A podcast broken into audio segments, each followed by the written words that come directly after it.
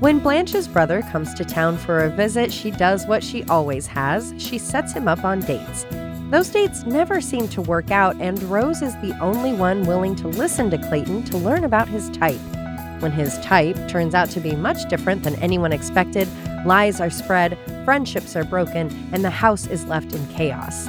Will Clayton come clean to his sister? Will Rose clear her name? Will Sophia die on Saturday night? Will that peephole make other appearances? Find out all of that and more in today's episode, Scared Straight. Thank you for the friendship. We've come so far and traveled wide. Oh, you're my best friends. I could never lie. I love when we party,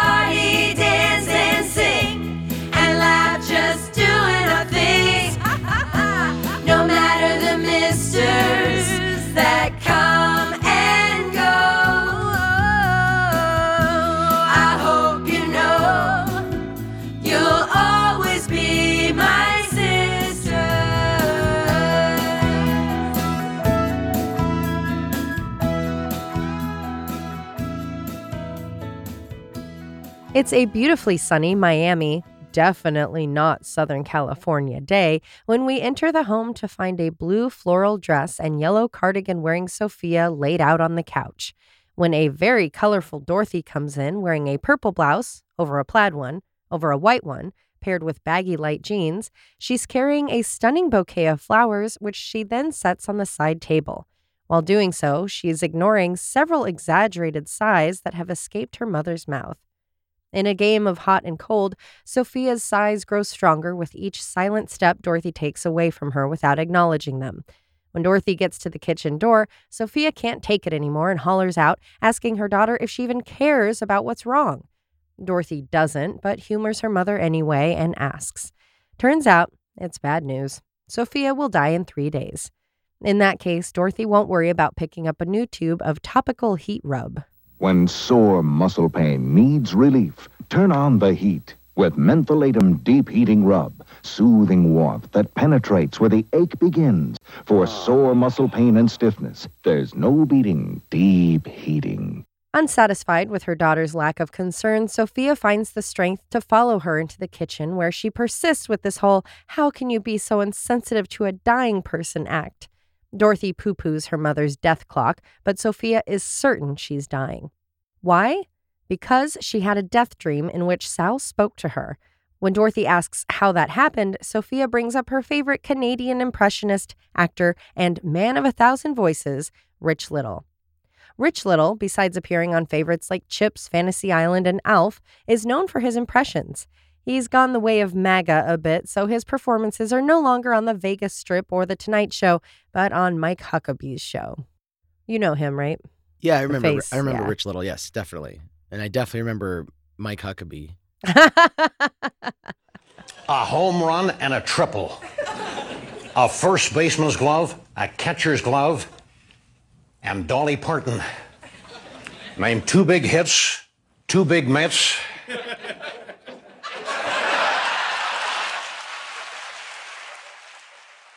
Okay, here's how Sophia's dream went down. She was sitting in the living room. The clock struck nine. Sal, in his Saturday fedora, came up to her and said, Sophia, you can come now. There's room for you now.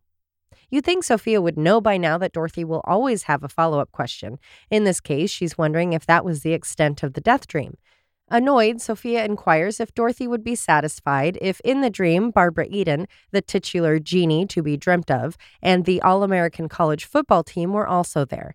The AACFT is basically the best of the best playing head to head, or something sports like. Besides, it's not like her dream had the special guest accolades of a Bob Hope special. It's been the introduction of the Associated Press All America football team. And this year, these talented young athletes have given us one of the most exciting seasons in collegiate history. Let's start with the defensive team. Deion Primetime Sanders, cornerback, Florida State University. This kid will intercept anything in the air. During the off season, he goes duck hunting with his bare hands. I've seen shopping centers smaller than this. How about this guy? He's got his own zip code. Let me tell you, after this guy tackles you, you want to feel pain. The only proof you have that you're still alive. There they are. The All American team of 1988, ladies and gentlemen. So, because of this, Sophia is requesting Dorothy not make any plans for Saturday night around 9 p.m., which is silly for her to say because it's not like Dorothy had any plans for a Saturday night. Coco, I know you are a vivid dreamer. Have you ever died in a dream or come close to? Yes. or had a death dream, I guess. She didn't die in her dream. She was being foretold. I've died in a lot of dreams, I think, but one I remember specifically from when I was a teenager. Also, I apologize for my voice and anything that happens with it in here thereof in perpetuity. I had a dream when I think I think I was in high school maybe, and I was at my grandfather's house, and he was a hoarder, and but it was a lovely hoarder house. It was really fun when I was a kid. Smelled great, but I had a dream that I was in that house in the front room. For some reason, yeah, I like walked into a room and someone just had a gun, kind of like a like a gunslinger's kind of, and like whipped it out, boom, boom, boom, boom, boom, boom, and shot me. Oh my gosh. And I fell, I fell down, and I was like, I am dying, I'm dying. And then I, di- I died in my dream, but I was still like, oh, I'm dead. And uh, and then I woke up. Yeah, it was a good one. wow. How long ago was that? I was a teenager, I think. I think I was in high school, 15 years old, maybe 16. It was weird, yeah. That's intense. But I found just I don't know if that was last year that the that I can like also get out of a dream. I had a very scary dream where I was in downtown Vancouver, Washington, which is scary. Very scary. but it was very foggy and I was walking on the streets and I heard a monster or a zombie or something behind me and I was so scared and in my dream I just crossed my arms over my chest to do like a safety jump and I just jumped backwards and and fell into reality. I woke I woke from it. It was great. Have you had a death dream? No, I've only had one dream ever that I fell, that I, I think I was falling off like the roof of a building and I was taking an, it was during a nap in the afternoon, which tends to be like my most vivid dreams.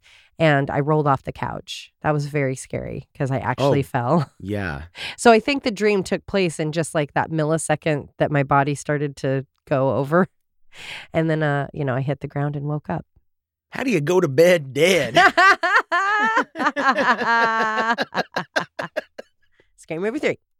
You just made a fact. Mice, I thought she had rats. No, nigga, rats are outside, mice are inside. Yo, but what if a mouse goes outside? Does it become a rat? And if a rat is in the house, is it a mouse? I ain't never seen no mouse outside. That's what I'm saying. That's because it's a rat, fool. Damn. Yo, you might have just made a fact just now. That's some real shit.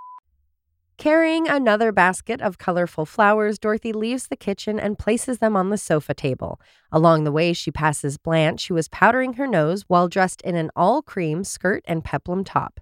As Dorothy says, she is looking beautiful. So, what's the special occasion? Why, Blanche's brother is coming to Miami for a visit. It's customary for Blanche and Clayton, her brother, to be dressed up for company, just as it's customary for guests to be greeted with a welcome mat at the front door, as the now present in pink with her fabulously long light blue and floral cardigan, Rose has suggested.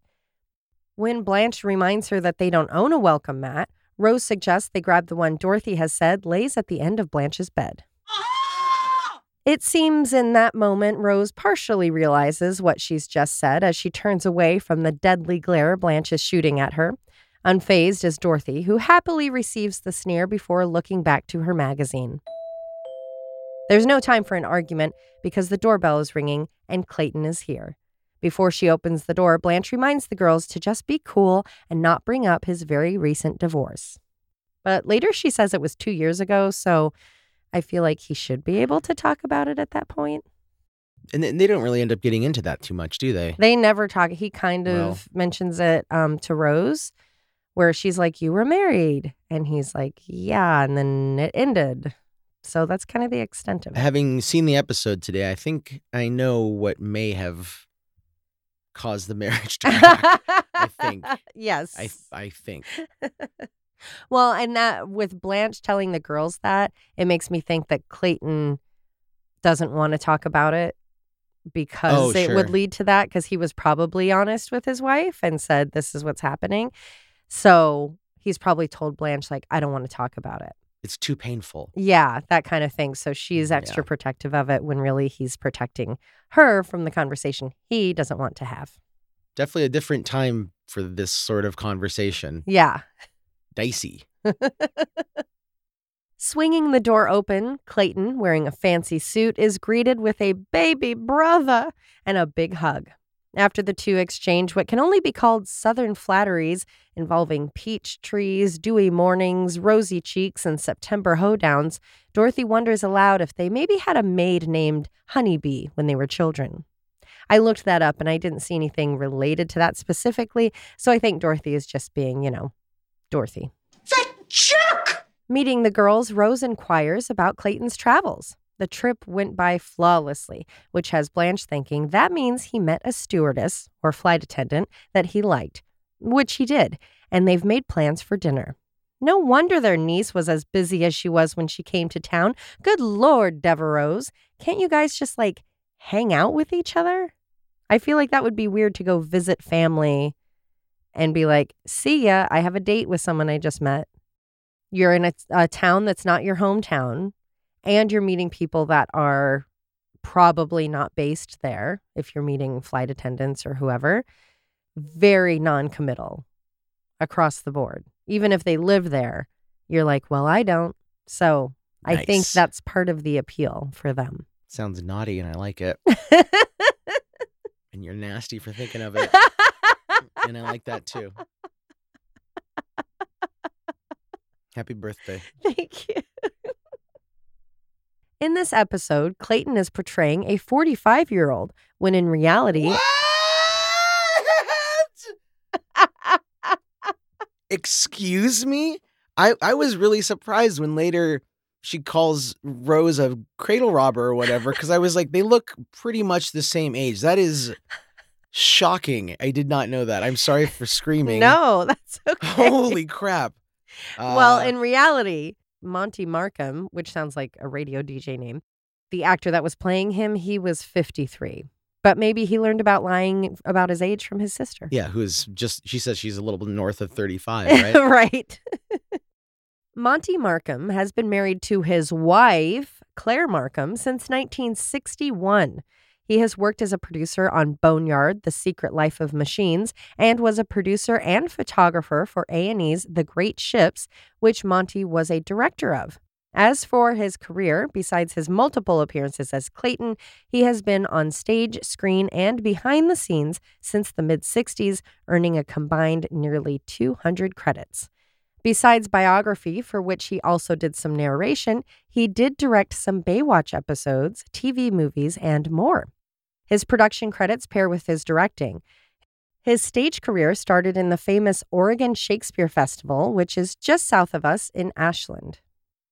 He has also appeared on Broadway, winning the Theater World Award for Irene and Same Time Next Year. I hope Monte and Doug Cox, Sven from the Yokel Hero episode, chatted about their Golden Girls connection when they both appeared in the same sketch on I Think You Should Leave. You got a Johnny Carson impersonator that is so funny. This is so random. Wow. Oh my god, Johnny Carson just fing hit me. Your friend paid for him to be here as a joke at a low, low, low price point. And at that price point, at Stable of Stars, he can hit. Wild, wild. Johnny, go around. Uh, Go to other people. Don't just go to them. Move, move, go, move, go around. Oh. His screen and voice work career includes credits on Fringe, Megamind, Cold Case, Fallout, New Vegas, Diagnosis Murder, Star Trek Deep Space Nine, Grace Under Fire, Melrose Place, 42 episodes of Baywatch, Hotel, The A Team, The Love Boat, Heart to Heart, Hawaii Five-O, Mission Impossible, Mary Tyler Moore, and Love American Style. I think I'm falling in love with you. no, don't fall in love with me. I'm no good. No la la. No la la, but he's in that movie you like, which is called what now? Oh, we are still here. Yes. Yeah, that's a good one. It's it's slow. It's a slow horror movie. Very movie, slow. but it stars Barbara Crampton, and it's pretty spooky if you can get past the fact that it's a little boring. but the But so- Barbara Crampton, and uh, Mr. Queen- Markham. Queen of all queens, along with Monte, that's a good And pairing. it's it's cool. It's a it's a different kind of role than you're gonna watch in this Golden Girls episode. yes. Far different. Is he still working? yeah. Amazing. Yeah. That was 40 years ago, right? 36 years ago? This episode? Yeah. Yeah. hmm Damn, Monte. Making everyone else look bad. Don't fall in love with me. I'm no good. Grabbing his luggage, Blanche starts to escort Clayton to his room, where she'll tell him all of the plans she has laid out for his visit. Gentlemanly excusing himself, Clayton is gone, leaving Rose and Dorothy on the couch to share thoughts about their own sibling relationships. Dorothy always wanted to be close to her brother Phil. They never really had that kind of relationship, although she did like that she could borrow his clothes when they were younger. It's late that night, or maybe the next day, and Dorothy is coming home from what appear to be evening adventures. She's wearing a long, tan, kind of jumper skirt dress thing over a white blouse, all of which is covered by a long yellow and black plaid shirt. Coming in the door, she's surprised to find her mother, in a blue house dress, sitting on the couch in the dark. She's not there to celebrate what appears to be her daughter's social life, to low 10 like Magic Johnson, or to save electricity. It turns out she's sitting there so she can go over some important personal documents with Dorothy before Saturday, when she'll be too dead to do it. The items aren't too exciting, just some stocks, a bank book, etc. Before they can get too deep into the shoebox, Blanche, in her Pepto Pink flowy ensemble, and Clayton, in a taupe ish suit, have entered the room. Or, as Sophia refers to them, Roy and Dale, as in Roy Rogers and Dale Evans, the famous country couple we discussed way back at the end of season one. There's no telling what time it is. Dorothy just got home, the lights were off, and it's dark out, but now Blanche and Clayton are headed out for the night. Maybe it's winter and the sun is setting early? Sophia quickly excuses herself, only after Blanche caught a glimpse of her silver locket in Sophia's treasure box. Telling Blanche and Gomer, as in Gomer from Mayberry, as in Mayberry from the Andy Griffith show, Sophia is gone. With a surprise for her brother, Blanche has set him up on a date. She doesn't want him, especially at his age, you know, north of 45, to just sit around. Why, both she and Dorothy can attest to how exciting it is to get back into the dating scene. Blanche is always going out and about, and Dorothy is always watching her, sometimes through the kitchen window. And not just because it has a better view of the moon so she can howl at it.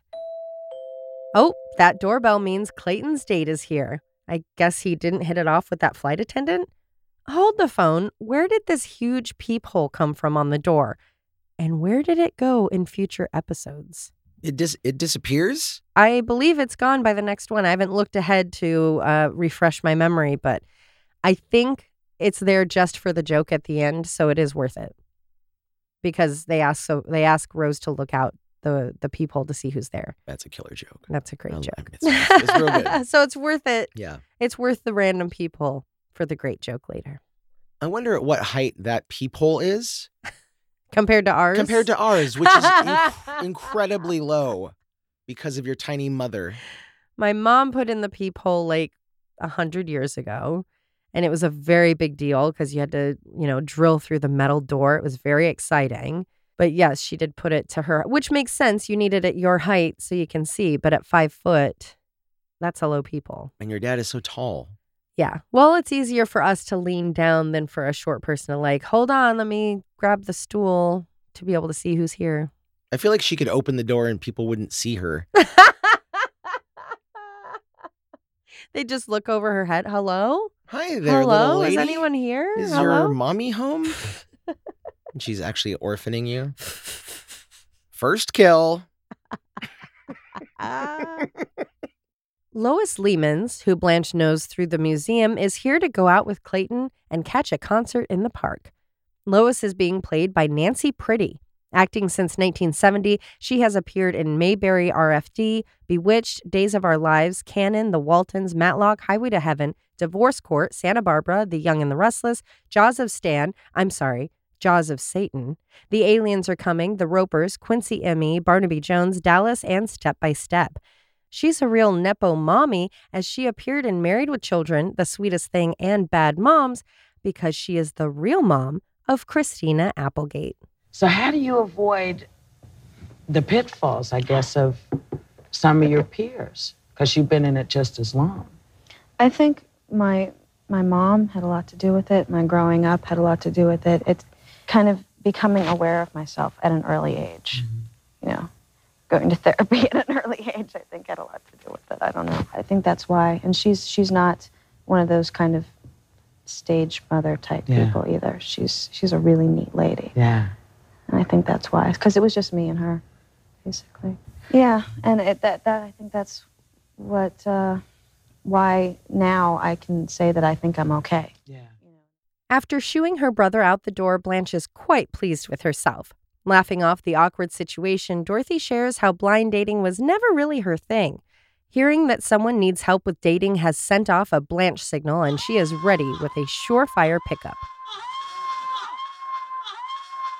Putting a pillow on the couch next to Dorothy for height assistance, Blanche assures her that not only will this work, but she will turn any man into putty. Dorothy tries to play it off at first, laughing at how silly it all is. But hearing putty was just too exciting, so she's back next to Blanche, ready to learn. Sitting at the pretend movies, Blanche pulls the whole yawning and reaching the arms over the shoulder move. Yeah, that part is old news. But what really brings home the hotness is the blowing on the earlobe. Not afraid to arouse her friend, Blanche then blows on Dorothy's ear, or at least the hair surrounding it, for a good 30 seconds. It doesn't appear Dorothy is feeling the effects when Sophia, mere hours from death, walks in on their experimental lesson. She's annoyed her daughter couldn't wait just one more day to come out of the closet. Not that she's homophobic, but she is Catholic. Boy, howdy, it's a new location. We're at what looks to be a waterfront straight out of a soap opera with walkways, flower beds, Rose and Clayton, who are delightfully surprised to have run into each other. I'm delighted by how 80s everyone's fashion is. Just look at those light denim mom jeans in the back. Looking more adorable than she has any right to, Rose is in a white blouse with mint pants and a matching jacket, whose collar is sassily popped. She's headed home as it was her one late night to work at the Grief Center. Clayton is there because his date was a bust. The issue with the date was, more than anything, that Blanche set it up. Not surprisingly, she has never bothered to learn about what Clayton's type was, which always helps when you're setting people up on dates. Coco, have you ever set anyone up on a date or like tried to do some matchmaking in any way? I haven't. Have you been match made? Yeah, actually, yeah, with my ex-wife. Oh, yeah, that's true. Yeah. The bartender, right? Yeah, my friend uh, Amanda. Rest in peace. Yeah. Love you, Amanda. Uh, yeah, she introduced me to my now ex-wife, my future ex-wife, now my current ex-wife, and always ex-wife. But that did work out somewhat. I mean, she she There was a lot she of- read it. She read you guys and Oh, was she like, was right. ah, Yeah. hey. For good, yeah, for for for better or worse, she sure did. she she could see that there was, uh, yeah. So, That's cool. So yes, uh, I think that's the only time. Actually, not true. My uh, my I think we talked about maybe When your old lady girlfriend, that was a setup as well? Yeah. Yeah. Who? my friend. She was my friend's hairstylist, and so she was like, and she wasn't like, hey, you guys are like 22 years apart in age. She was yeah. she was like, she was like, Josh, go in for a haircut and ask her out. Oh my And then she was like, yep. That's really fun. I didn't know that. So yeah, been set up. Been That's set cool. up. Rose, on the other hand, feels confident she can figure out Clayton's type. And to prove it, she says that if they have a seat and people watch, even for just a minute, she'll figure it out. Clayton is up for the challenge, so they have a seat. Right away, Rose is stuck. Not on figuring him out, but on the gum someone left on the bench. Ew. Gum goof. Choo choo. As part of the experiment, Rose asks Clayton to share his honest reactions towards the people walking by. The First Lady passes. He doesn't really say anything. Rose is certain this is due to the woman's slim figure. Then comes another young lady in a pleated skirt. Clayton's silence is deafening. She must be too short. Then from the background comes a young man. His Canadian tuxedo is too hard for Clayton to resist, so with a sly smirk, raised eyebrow, and adjustment of his seat, his interest is shown to be piqued.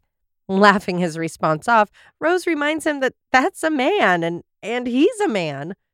Clayton continues to be unfazed by her reaction, staring and smiling until Rose gets the hint. With a soft laugh that just needs an, oh God, I wish I was dead, Rose slowly starts to realize that yes, Clayton is that thing Olga Larson's nephew was. No, not a snappy dresser in paisley clogs who gives out puff pastries to trick or treaters, but that other thing. Clayton isn't sure if he should confirm his sexuality via those terms, so he clears things up. Yeah, I'm gay. And yes, he was married, but now that he's 45, he couldn't hide his true self any longer. Even though he had been brave enough to tell his wife and end his marriage, he still can't bring himself to come out to his sister. Sure, Clayton has wanted to tell her, and he's tried, but every time he gets close to doing so, he gets too scared. Rose understands his fear and even confirms that, yeah, she'll probably be upset, but in the end, being honest and showing his true self will only make their bond tighter. By some miracle, Clayton is still seeking Rose's advice, so he asks her how to find the courage to come out. She suggests he do it when they get home that night while he still has his dander up. According to Grammarist.com, to get one's dander up means to be angry enough to fight, literally or figuratively. It's believed it came from raising one's hackles, like the hair on the back of a cat, which also means to get angry. And it's related to the dandruff that would result from being upset. The other origin could have been in relation to the froth from brewing yeast, which was called dander. I'm not quite sure why Clayton has a miffed reaction to this. I didn't see anything about it being a term against being gay or anything like that. I can only think that you know, the term being a dandy was used against homosexuals. So maybe the dandy dander relation, or it's just weird timing. I can't decide. But maybe it wasn't anything, and they were just letting the audience get their giggles out while Clayton contemplated her words. He quickly realizes she's right. He needs to say something, or it's just going to continue to be an issue in their relationship. Before he tells her he's gay, he might want to start by confessing that it was he who stole her Montgomery Clift poster off the wall when she moved out for school. Montgomery Clift was a television, movie, and theater actor. He was best known for A Place in the Sun and that steamy beach scene in From Here to Eternity. While he was linked to famous ladies, he wouldn't have minded being on Clayton's wall, if you catch my drift. Back at the house, Dorothy and Blanche have changed into their evening wear, nightgowns and robes, and are mindlessly staring at the television. An all blue Blanche looks to be on the verge of disgust as watercolored blue and pink Dorothy is getting her own dander up as she clicks the remote, hoping, as we all do, to find something that might be enjoyable to watch. Coming out from the hallway is Sophia, still in her house dress. Dorothy is surprised to see her up and asks what she's doing.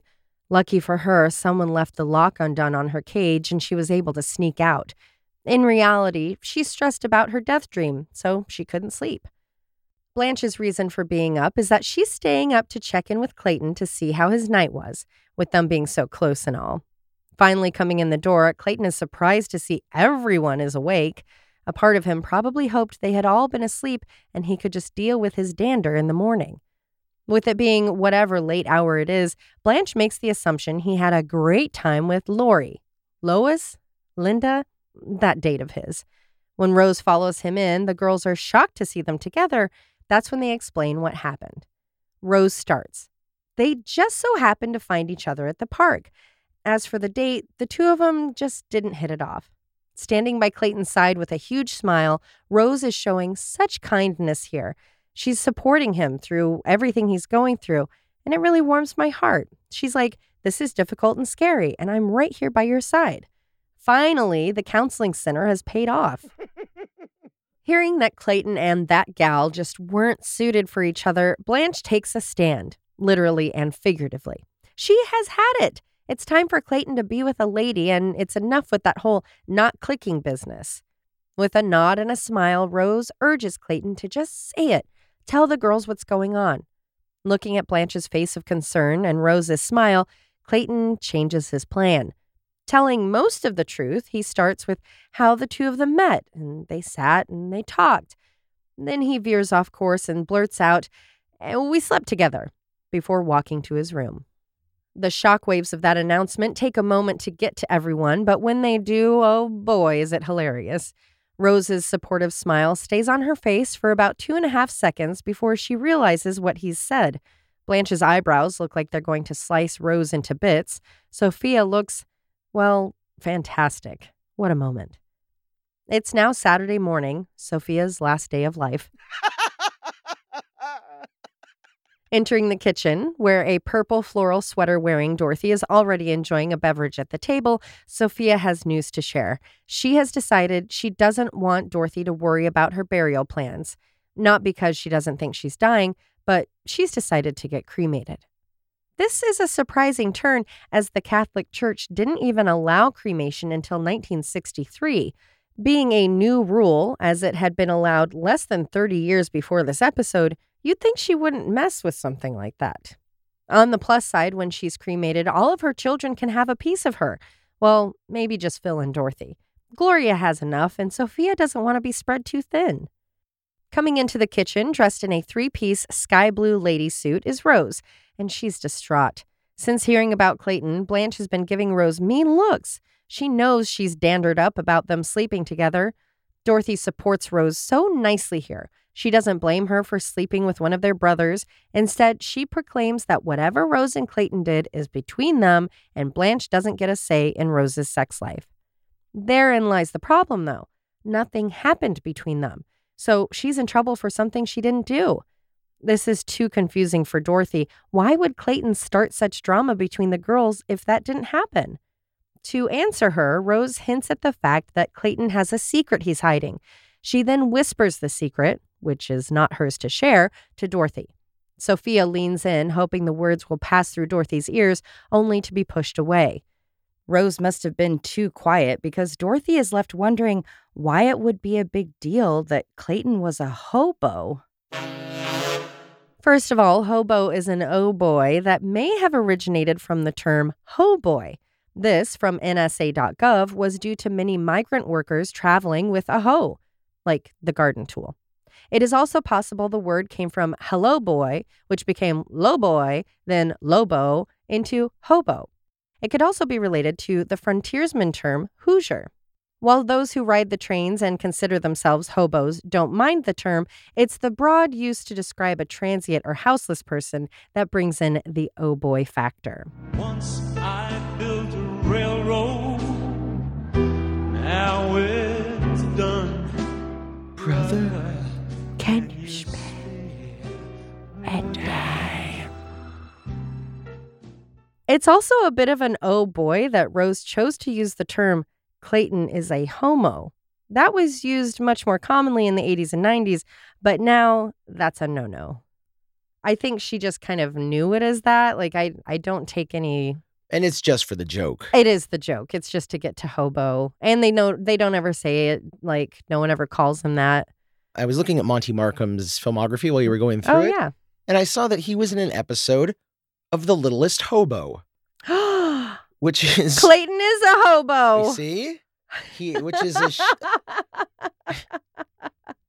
The Littlest Hobo is a have we talked about this? It's a Canadian don't think drama, so. a Canadian drama from the 1970s or 1979 about a homeless dog that helps solve tough problems. It was a show. Yeah, it was on for a long time. So it was like Lassie, but grungy. Yeah, it was from 79 to 85. Wow. Six seasons? French title Le Vagabond. Oh. That's cute. That's much Oh, cuter. based upon a 1958 well-known film of the same name. Wow. Clayton is a hobo. The concept of the show was that of an ownerless dog. That's all it says. Oh. the end. Guys, I got this Helping idea. What if we have a dog that doesn't Uh, have an owner? I, anytime, any chance I get to talk about that show I've never seen, I'm just, I am like, I am fascinated with the, with that show. And people were like tuning in to watch a dog help people Oh, with problems. Yeah, we got to watch one. I guess that's what Lassie was up to, but he was more of like, um, like an action dog, right? Yeah, like, he was like, people. hey, there's stuff going down. Get over here. this guy's like bringing a couple together to talk about their marriage or something. I'm guessing. Stopping heists. Yeah. Thankfully, with another louder, clearer whisper, Dorothy has the answer. This is a huge relief to Rose, who is worried that the only other way to describe it would be to draw a picture. Not that it would help, she's not even sure she would know what to draw. Wanting to be in on the secret, Sophia asks if she gets to know. Dorothy denies her request. That's fine for Sophia. No one can keep a secret from her. In fact, she can figure out his secret by asking him just three questions. Right on cue, Clayton comes into the kitchen. Question one How do you feel about the weather? It's lovely. Question two Have you ever been to Europe? No, but he's always wanted to. Question three How many fingers am I holding up? He gives the correct answer of two. Clayton came into the kitchen for a beverage, but perhaps he was wanting to stay and chat with the girls. Too bad if he did, because Sophia has now excused him back to the living room. With a nod, he sees his way out. Turning back to her daughter, Sophia has the answer. The man's as gay as a picnic basket, which is met with uproarious laughter from the audience and a look of shock from her daughter. It hadn't been those three questions that outed Clayton. It was that earlier in the day, Sophia heard him singing in the shower. She's never known a man that knew all the words to the 1973 Stephen Sondheim song Send in the Clowns, which had been written for the musical A Little Night Music. Coco, you and I know that song, but probably only from the Simpsons episode Krusty Gets Cancelled. Send in the clowns. Send in those soulful and doleful schmaltz by the bowlful clowns. Send in the clowns. Yeah, I didn't know what that reference was in The Simpsons until much later. Oh, think, in yeah. life. I think I knew Um, the song. Like, I feel like that song is much more famous than the musical. Yeah, well, I want did did Jerry? I, I associate it with Jerry Lewis for some reason. I don't know why. Oh. I don't know if he's if he did performed it at his uh, telethon, or in or in that movie where he was a clown. Do you know about that movie called The Day the Clown Cried? No. This is one of those notorious Hollywood movies that is like Oh, yeah. It came up on uh, Wikipedia. yeah, the first he's he, it's basically like that movie. Um, uh, maybe Life is Beautiful or Jacob the Liar. Anyways, he's basically like a clown at a at a concentration camp. Yeah, that's what I'm reading. And he he's the one that leads. He like entertains the children and the people, and then he like leads them into the gas chamber. Yeah, and he made it, and it's what it's like, kind of like um his attempt to I don't know what, but it's like kind of a comedy, I think Wow. people didn't like it. And he was like, "Oh yeah, I messed up. Let's get those back, lock him down." And it's like you can't. I think we can't watch it until is he dead? It- did, did Jerry Lewis die? Yes. I think it's like after he's gone. There's there was supposed to be like, oh, we can we can see it now. I think. It says Lewis repeatedly insisted that the day the clown cried would never be released. This is from Wikipedia. Oh, fun. Okay. But later donated an incomplete copy of the film to the Library of Congress in 2015 under the stipulation that it was not to be screened before June 2024. According to Lewis's son, there is no complete negative of the film and uh, outstanding copyright issues have prevented the release. So next year. Did Send in the Clowns have anything to do with that movie? No, but it does look like he did sing it quite often on his um on his telethon. Oh, okay. Yeah. I And did there's it. one where oh boy. It uh What didn't go well? Well, it's just uh they've got um hmm, what you would say is maybe traditional hobo makeup. They're like hobo clowns with the big Oh yeah. the big dark beard, but it's a lot of dark on a lot of their face. Oh. Hair. You want to hear the theme song to The Littlest Hobo? Absolutely. Uh, this is called Maybe Tomorrow. I find adventure everywhere and friends with whom I like to share. This is my stop along the way. Don't really know how long I'll stay. I got to find out about this littlest hobo. Wow. That's very sweet. The dog, at least in this version, was named London. It Oh. says starring London. That's cool. You get the, that the dog gets top billing. He is the they are the star. Well, train uh dog trainer Charles Eisen Eisenmann, he trained both the dogs for the 60s series and the 80s series. Wow. Oh yeah, this song is from the I guess the revival. A of. Vagoda. He was a guest. John Carradine, Leslie Nielsen, Anne Francis, Mike Myers, Whoa. Oh yeah, Canadian. Canadian. Wow. Oh my God, that's great. Well, I'm just gonna look at it and see what's going on. I mean, I just like the idea. I love doggies so much. The idea of watching a dog go on adventures Yeah. and help people sounds pretty cool. Yeah.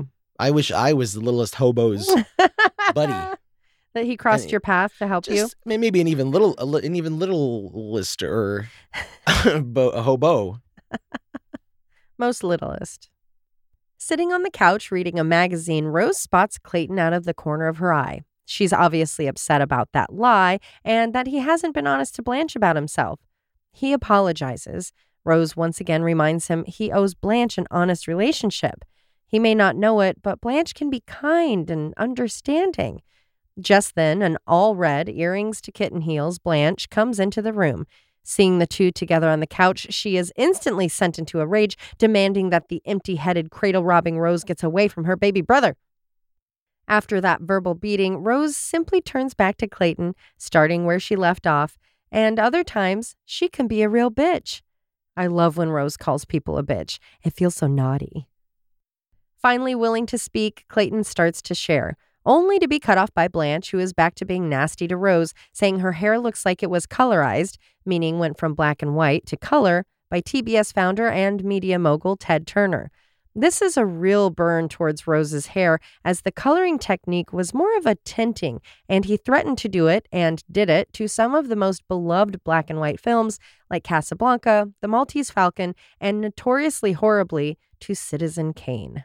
I think just a few days ago we learned about Ted Turner that he owns, he privately owns the biggest herd of bison in the oh, country. Oh, yes, that is true. like fifty thousand bison. yeah, he basically brought them back. Yeah, from the from the, the verge of extinction. So that's cool. he did that. I do like when eccentric people do things that inadvertently help the rest of the world. Pretty good mustache too. Great mustache. Great tooth gap. Look like the the logo for I don't know, like a, a ice cream Mad TV grandpa. saloon. Or Mad Magazine grandpa. Mad Magazine Grandpa. Yeah, I hope to be a Mad Magazine Grandpa someday. you will. I, I believe My in you. little Mad Magazine grandbabies. With Clayton coming to Rose's defense, she then gives him the butt out. She's not going to sit there and be abused by her friend when her friend doesn't even know the full story or full Monty. Yeah. All right, Yeah, we may not be young, we may not be pretty, we may not be right good, but we're here. We're live, and for one night only, we're going for the full Monty. Listen, I'm gonna get really annoyed with you in a minute. They're cheering out there. You did that. Now get out there and do your stuff. Getting in Blanche's face, Rose tells her that she's going to regret being such a bitch when the truth comes out and she has to grovel for forgiveness. This doesn't concern Blanche. She has no plans of saying she's sorry. Knowing the truth, Clayton too is embarrassed for Blanche. As they go back and forth, defending their own behaviors, Clayton is fully dandered up. Taking a stand, both literally and figuratively, he faces his sister and explains why he's never had a good time on any of the dates she's set him up on. Geez Louise, how often is this guy coming to Miami and why can't Blanche just spend time with her brother? Then he does it. He comes out. I'm saying I'm gay, Blanche. Oh. Blanche laughs at first, asking him to be serious. Unable to face the truth, she makes more excuses. He's saying that just to get back at her or saying it to make her stop setting him up. Without a filter, Blanche's real feelings come out. They're too close for her to have not known. He's her brother. He can't be gay. Realizing she needs some time to process things, Clayton offers to leave. Before he does, Blanche asks him to look her in the eye and say it again. He won't. He's already said it. She needs to deal with it. Oh my heck, it's another new location. But we'll be back here many more times. We're at a bar where the bartender has turned on the TV to put on the game. Tina and her unnamed friend, who are sitting at the bar with their partners, are fed up with the sports, so they're going home. The guys stay behind, and soon all of the men, which happen to be the only patrons in the bar, are gathered around to watch the balls get played with. Sharon Howard, playing Woman, also appeared in Permanent Record, Mr. Belvedere, and Grumpy Old Men among her nine credits before passing away in 2010. Daryl Ferriera, playing Man, was a casual actor appearing in Freaky Links, Hill Street Blues, Off the Rack, Magnum PI, The Land of Tindery, and General Hospital. I guess the girls live in a quiet part of Miami, as Blanche was able to pretty easily track Clayton down at this bar. the one he claimed he and Rose went to the night before, where he's sitting at a table all alone. Clayton is surprised to see Blanche there and happy to have her sit with him. Enjoying some popcorn at the table, Blanche is reminded of the time she and Clayton ended up parked next to each other at the drive in movie. They were soon racing to see who could fog up their windows first. Okay, I'm not saying that I have the healthiest boundaries with my brother, but that is a game I would not play. Could you imagine you and Amy pull up next to each other at the drive-in and you're like, "Hey." I can't. I don't. I cannot. My mind doesn't like. Can't even go to that. Like not only are you fogging up your window, but then you're looking over to being like, "Oh, good, there, They theirs is getting all foggy too." I mean, I know why. I know where the fog comes from. we all know where the fog comes I know from, where the fog comes from. And you don't want to think about No, anyone you're related to no, doing that. no. a rump. Huh, rumph. When Blanche tells Clayton he won, he takes the point but commends her for how well she did for being in a convertible, which also means like you could see what she was doing, you know? If he's looking over to a convertible with the front window getting foggy. I think maybe they had um some sort of lovemaking tarp over the over the. yeah, there's um. I guess it's just it's it was a um. It, that's not okay and weird and like how it could has you, in a even- tizzy. Well, just how could your mind even go to this place when Well- that's They're Southern. by their own admission? Using that moment as an example, Blanche just can't square that behavior with his proclamation of being gay. Well, she's going to need to. It wasn't Clayton and his date fogging up the car, it had been his heater. As Blanche continues to process everything, the waiter arrives. Calling her sweetheart, she quickly comes to her brother's defense, not realizing that she was the sweetheart. Stephen M. Porter is back as a waiter. We haven't seen him since season 3, episode 20, when Ma made 3, and he again appeared as a waiter. Does this ring a bell? I'm not wearing underwear. You've grown. I'm growing right now, girl. Just looking at you. That is the one and only time I've ever done it on a roller coaster. Blanche's flustered behavior is coming from her feeling like she doesn't know who her brother is anymore. But he promises he's the same man she's always known and that they are still alike. They're both great looking, they're both charming, and they're both irresistible to men. Before Blanche can get lost in a spiral of anxiety and confusion, Clayton stops her. He was hiding that secret for a long time from everyone, and it hurt. He feels better now that it's out and that he can be honest with his sister. He wanted to share this to be closer, not to hurt their relationship. Realizing her behavior has him feeling unsure of where they stand, Blanche gets with it. Of course, they'll still be friends. Just look at her now. She's mostly comfortable in a gay bar. He corrects her, but she won't have it. She wants full honesty between them. To show just how supportive she is, she takes a stand, both literally and figuratively. Getting the attention from the men staring at balls, Blanche proclaims that she would be totally fine with any of them dating her brother. Was there a Miami basketball team back then? Hmm. Is there one now? Well, there's that the Miami Heat? Heat, Yeah. but I think they were later. Yeah, I think so too. Oh, Miami Heat was established that year, 1988. So it could have been one of the first Miami Heat games. I'm gonna say it is, and I'm gonna find I'm gonna find a recording of that. You first do it. Miami You Heat do home that. game. Do it. In the fall of 1988, the first Heat team was built from scratch and comprised of six inexperienced rookies and six grizzled veterans nearing the end of their careers. They would blend together to create the Miami Heat's inaugural team. When one of the men shouts back that he would rather date her, she's elated. She has magically converted a gay man straight. Ah, what an 80s and 90s joke. Okay, let's talk about that guy at the bar for a second. His wife and or girlfriend just left and said, "See you at home," implying that they live together. Yet he is the first one to not only want to date Blanche, but he also gives her like a nasty little wink. What a dirtbag. Back at the house, Dorothy is on the couch reading a magazine when Ellen comes bursting in the front door. Oh, for Pete's sake, look me in the eye. Are you being lesbians together? Mother! Oh, wait, it's the Devereaux. To celebrate Clayton's last night in town, they want to go out to dinner. Blanche is thinking they could go to that Mexican place with the good food and the tight pant wearing staff. Who wants some man meat? I do. I want some man meat. Well, then my man meat he shall have. When Clayton lights up at the idea of man buns and tight pants, Blanche changes her suggestion. She's just not quite ready for that yet. Coming to the kitchen, Sophia, now wearing her dark blue dress and turquoise cardigan, is counting down the last 10 seconds of her life. Dorothy is sick of it. As the seconds pass, she is certain the doorbell will not ring, there will be no Sal, you are not going to die. When the doorbell does ring, Dorothy is quickly converted into believing her mother will be dying any second. Finally, the new peephole is being put to use. Trying to keep her mother safe, Dorothy asks Rose to check the door. All she can see is a fedora. When Blanche comes in and asks who's at the door, Rose turns around and classically says, It's me, Blanche, which is maybe the best joke of the episode.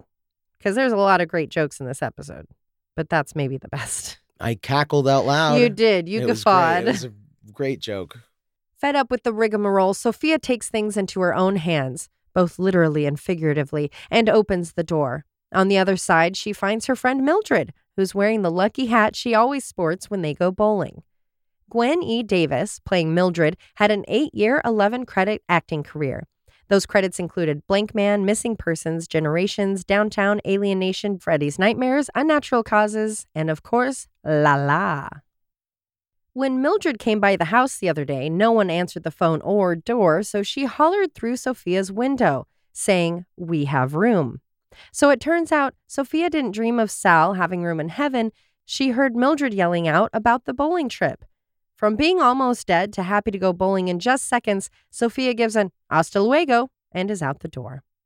While everyone is ready to go to dinner, Rose appears to not be interested in joining after that whole name calling event with Blanche. Stirring her food on the stove, Rose stays silent as Blanche starts to fumble through her words and dance around an apology. No, the hardest two words for Blanche to say are not, not tonight. Without an I'm sorry or actual acknowledgement of what she did, Rose accepts Blanche's attempt at an apology. For how self centered she is, just thinking of trying to do so is a big deal. Upset to be interrupted, Blanche then tantrums about how she had a whole speech planned and she was going to thank Rose for being so good to her brother, and now she can't say it because Rose already accepted the apology. So, with a legitimate apology of her own, Rose says she's sorry. Blanche accepts, and they give each other a big hug. Coco, I would love to hear your thoughts on the episode since I know it was new for you. I just want to say that I really love and appreciate that Clayton not only opened up about having been married and that he had to have that marriage end so he could come out and live his life, but he was not a stereotypical gay guy, especially for the 80s. In this series, we've seen Coco, the housekeeper, in the first episode, and the wedding planner from two weeks ago or a week ago, which were both great characters, but it was like their personality was based on the fact that they were flamboyant gay men. And Clayton just represents something I don't think you saw a lot in the 80s, which is just like a person who happens to be gay. And everyone was accepting. Sophia knew already and she never said anything. I mean, I don't think calling him as gay as a picnic basket is like the nicest thing to say, but she certainly had no issue like being around him or, you know, she wasn't a mean granny about it. At all, yeah. I, she's. I feel like she's been very accepting of people. She just called it out, Mm-hmm. and I think for me, her saying it like that is more like that's that's her how can how sure she is of it. Yeah. Which I guess isn't okay when someone doesn't tell you, but Right. To make the assumption based off that kind of stuff. But it's still light years ahead for 1988. yes. And yeah, so the fact that everyone was, you know, Rose kind of took a moment just because people weren't as out. So it was a little bit jarring, but not like, oh my God, you can't stay at our house or anything like that. Especially, you know, we're talking, I don't know, peak, but pretty major, like in the AIDS time Yeah. And there was never a mention of that, of like, oh, he can't be here because of, you know, that. It's important to kind of show Blanche's side as much as you in the moment don't agree with it. I know I've had a few people in my life come out and it your brain does kind of have that moment of, oh my gosh, you were hiding this thing. You know, it's more the hurt of this person didn't feel safe enough or I didn't do enough to make that person think they could tell me anything. And I think that's where Blanche's stuff comes from. My own brother had a secret that wasn't to that level, but pretty big caliber secret. That for me was the issue. It, it wasn't so much, I don't know you or whatever. It was like deep down, I was so crushed that I hadn't made that space for him or that he didn't feel that from me to be able to Yeah, to be Yeah. able to come to me for anything to be like oh i can talk to you about that i think even in in that that's more where blanche is coming from it's not that she can't accept that he's gay it's just like it's tricky and there's a lot of feelings there and a lot of layers of things and in in their entire lives. yeah So she's having to sort of re rethink all of those things just to see them in a different in a different light. And I would think transference too for herself of maybe, maybe for Blanche. Who knows if she has this kind of humility, but to step back and go, I'm such a fool. Here I was, like, not ever asking, Hey, what don't you like about the dates I set you up on? Because I could change the type of person I'm looking for or who I talk to, that her own arrogance kind of got in the way. So in that moment, it's like how embarrassing. I've been forcing him to go on these dates he has not wanted to go on. And I never took the time to ask him what I could do different. I think it's a lot of that too. But yeah, it's a lot. It's complicated. And it, I mean, obviously, it's getting easier. Well, depending on what state you live in, getting easier to feel like you have that space everywhere work, home, friends, family, public, whatever to be out and and be that way. It's not that it's more common, it's just that more people feel like they can come out. Yeah, I've I've had a few very close people to me that came out that were it was like maybe not shocking but like whoa, I didn't see that coming.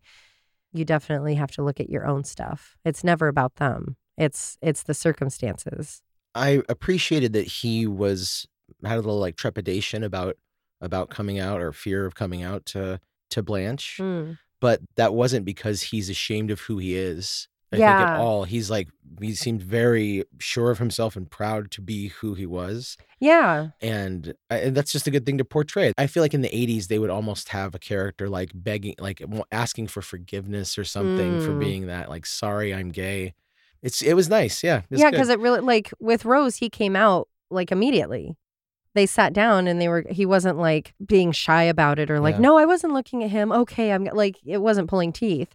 It really came down to I don't want to lose my relationship with Blanche, but what relationship is there if you're not being you? Like they say they love you, but if they don't know all of you, they can't. That is really cool that he he knew that he could trust Rose. Yeah. And I mean he does kind of betray that trust as soon as they go home. but- yeah. But, that is a nice moment. yeah. He's of the age that he is to show that too. Usually Yeah. I feel like it was often like young young people, young men. Yeah, like kind of first getting into the dating Yeah. world, like early 20s. Yeah. No, he's like, I know who I am. It's pretty cool. Was very cool. I love Clayton. I cannot wait for the next episode with him. You're going to. It, it's like The Godfather. Like this episode's pretty good, but the second one, that's a great episode. Today's episode was brought to you by Love. As someone who had a friend whose husband ended their relationship because he needed to live his truth, I can tell you how heartbreaking that scenario can be. While your logical brain can understand they weren't lying, they were scared, it can still affect your view of truth and honesty. But when someone is brave enough to live their life on their terms, it isn't for the purpose of hurting you or that they haven't been hurt themselves. They're showing you another side to who they are, offering even more to love. And to love someone is to accept them for who they are and who they love. As always, thank you for listening and thank you for being a friend. Be sure to join us next week when Stan puts a ring on it in Stan Takes a Wife.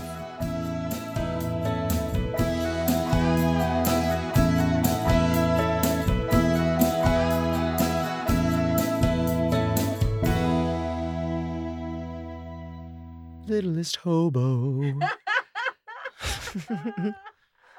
Walking around meeting friends. Check, check. I sound okay. I sound bad. I sound bad. Sorry, I was screaming at my mother and to a pillow. Ooh, that's too loud for me. Cackle, cackle. All right, you ready? Yes. yeah, I'm ready. Yes, I'm ready. I sound sick, but I sound sick, but I'm not. Yeah. The only sick thing about me are my skateboard tricks. I love you. Happy birthday. Oh, thank Oh my God, it's your birthday. Hope that comes up. It's your birthday, May 10th, and you're 40 years old. Look at you. Ow. She used to look good to me, but now I find her Oh, you got a nice little raspy voice. simply irresistible. I don't have a bra on, so I'm over here dancing for you. Thank you. With bright red, sticky looking lips. That's right. And a, and a guitar that's not even plugged in, probably, right? yeah, definitely Fake. not. It's full of air. I that's a good pop up video. They talk about that. Robert stuff. Palmer. I bet that lipstick was so stinky. We got shark liver. We got all sorts of sick stuff in here. Yeah, otter pops. Yeah, some sort of gland. Yeah, that's what I meant by pops. I didn't want to say anything too gross, but yeah, the otter pops are the insides. That's right. I'm sorry I screamed at your age, Monte. I just knew you weren't 45. You know what I'm talking about though, do, when she's yeah. standing at the oh sink. Oh my god, yeah. What was that called? Called the Wicked. The Oh dark, yeah. I think the Dark and the Wicked. Yeah, the Dark and the Wicked. yeah, that was good. But uh, prepare yourselves if you're gonna watch that. I probably won't leave that in there. Uh, yikes. It's not related, but Not related. that's a good one. Ah. It's dark and wicked. Oh god, those fingers. I think I have that on D on Blu-ray for some Ooh, crazy reason. that's fun. Gotta watch that for Halloween. hmm Get sick on those fingers. Sophia quickly excu- excuses herself. Exqueezes. White blouse with mint plants. Plants. Hello? Two. Rose is in a white blouse with mint plants. Oh my gosh. No, not a snappy dresser in paisley clogs who gives out pus, pa- pus pastries. Ew. Ew. What's wrong with you? You've gone crazy. Your 40th I'm 40. Look out. birthday. I'm in my 40s. Ah, I'm in my 40s. Because I know you're probably like, oh, you just said that.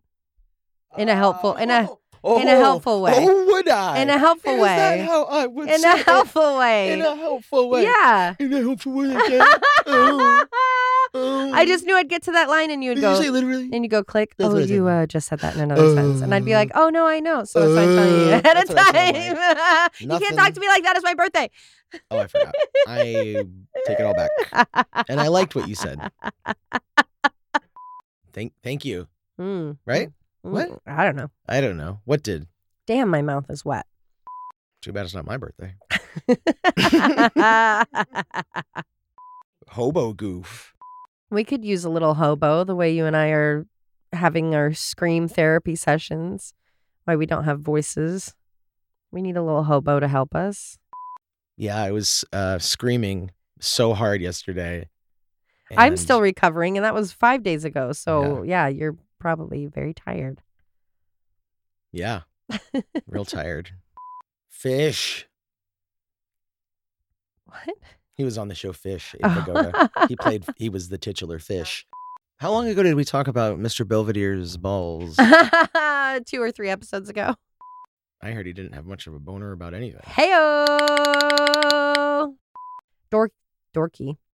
The littlest hobo. Always Be My Sisters is written, hosted, and created by Alicia Holland. Produced and edited by Josh McCullough. Always Be My Sisters is a Cascade Media production. You'll always be my sister.